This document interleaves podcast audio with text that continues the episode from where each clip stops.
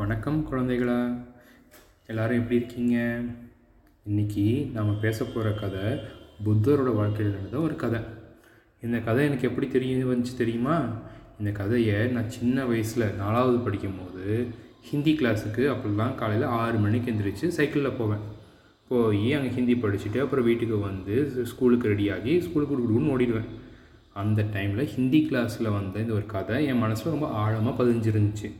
அந்த கதையை தான் இன்றைக்கி நான் உங்களுக்கு சொல்ல போகிறேன் இன்றைக்கி சொல்ல போகிற கதையோட பேர் என்ன தெரியுமா?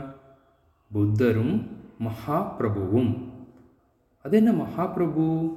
மகாபிரபுங்கிறவர் யாரும் இல்லை வேறு யாரும் இல்லை. நம்ம பொன்முடி கிராமத்தில் இருக்கிற ஒரு பெரிய செல்வந்தர். செல்வந்தர்னா யார்? வெல்த்தி பர்சன் ஓகே ரொம்ப காசு பணம் எல்லாம் அவர்கிட்ட உண்டு.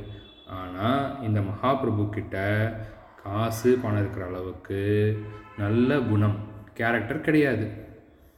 அந்த மாதிரி இருக்கும்போது பொன்முடி கிராமத்துக்கு புத்தர் வராரு. புத்தர் வந்து ரொம்ப சிம்பிளானவர்னு உங்களுக்கே தெரியும்.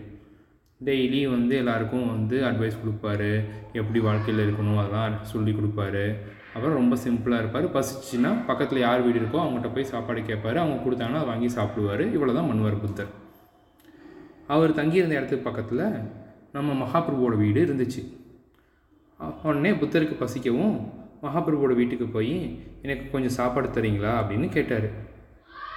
உடனே வெளியில் வந்து பார்த்த மகாபிரபு புத்தரை பார்த்து சிரித்தார் எதுக்காக சிரிக்கிறீங்க? அப்படின்னு ஃபஸ்ட்டு புத்தர் கேட்டார். மகாபிரபு சொன்னார் நீ இவ்வளோ பெரிய ஃபிலாசபர் ஞானி அப்படின்னு பீப்புள் சொல்கிறாங்க ஆனால் சாப்பாட்டுக்கு பாரு நீ என்கிட்ட தான் வந்து நிற்கிற மாதிரி இருக்குது பார்த்தியா அப்படின்னு சொல்லி சிரித்தார் இதை கேட்டு புத்தர் அமைதியாக சிரிச்சுட்டே நின்னார்.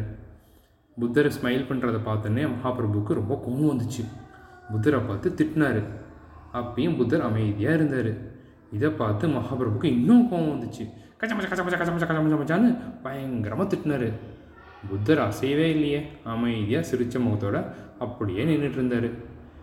புத் மகாபிரபு திட்டினாரு திட்டினார் ஒன் ஹவர் திட்டினாரு. அப்படியே டயர்ட் ஆகிட்டார் வேர்த்து போயிடுச்சு. வீட்டுக்குள்ளார போய் ஒரு பாட்டில் தண்ணி எடுத்து குடித்தார் அவ்வளோ டயர்ட் ஆகிட்டார் மகாபிரபு. அப்புறமா வெளியில் வந்து புத்தரை பார்த்து ஏங்க நான் உங்களை பார்த்து இவ்வளோ திட்டுறேன் நீங்கள் அப்படியே அமைதியாக சிரிச்ச முகத்தோடவே நிற்கிறீங்க உங்களால் இதெல்லாம் எப்படி முடியுது? அப்படின்னு மகாபிரபு கேட்டார்.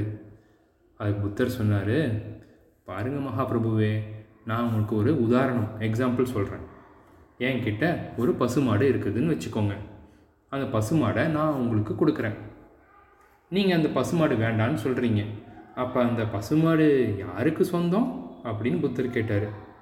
மகாபிரபு உடனே டக்குன்னு சொன்னார் எனக்கு வேண்டாம்னு சொல்லிவிட்டு அந்த பசுமாடு உங்களுக்கு தானே சொந்தம்? அப்படின்னு கேட்டார். அதே மாதிரி தான் நீங்கள் சொன்ன திட்ட எவ்வளோனா என்னை திட்டினீங்க. அதெல்லாம் நான் வாங்கிக்கவே இல்லை மனசில். அப்போ அந்த திட்டு எல்லாம் யாருக்கு சொந்தம்? அப்படின்னு புத்தர் இப்போ கேட்டார். மகாபிரபு அப்படியே ஸ்டன் ஆகிக்கிட்டார் அட பாவமே. அப்போ நான் இவ்வளோ நேரம் திட்டினதெல்லாம் எனக்கே வந்துடுச்சா? ம்னு ஃபீல் பண்ணார். அன்னிலிருந்து மகாபிரபு நல்லவராக மாறி நல்ல கேரக்டரோட நல்ல குணத்தோடு இருந்தார். ஸோ இந்த கதை மூலமாக நம்ம என்ன தெரிஞ்சுக்கிறோம்? நம்மளை யாராச்சும் தேவையில்லாமல் திட்டினாலோ இல்லை பழி சொன்னாலோ அது உண்மை இல்லாத வரைக்கும் அது உங்களை அஃபெக்ட் பண்ணக்கூடாது. ஓகேவா அதை நீங்கள் எப்பயும் மனசில் வச்சுக்கணும். நீங்கள் யாருங்கிறது உங்களுக்கு தெரியும்.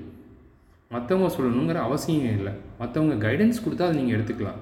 ஆனால் அனாவசியமாக தேவையில்லாமல் உங்களை திட்டினாலோ பழி சுமத்தினாலோ அதை நீங்கள் மனசில் வச்சுக்கிட்டு கஷ்டப்பட்டுக்கிட்டே இருக்கணுங்கிறது அவசியமே இல்லை.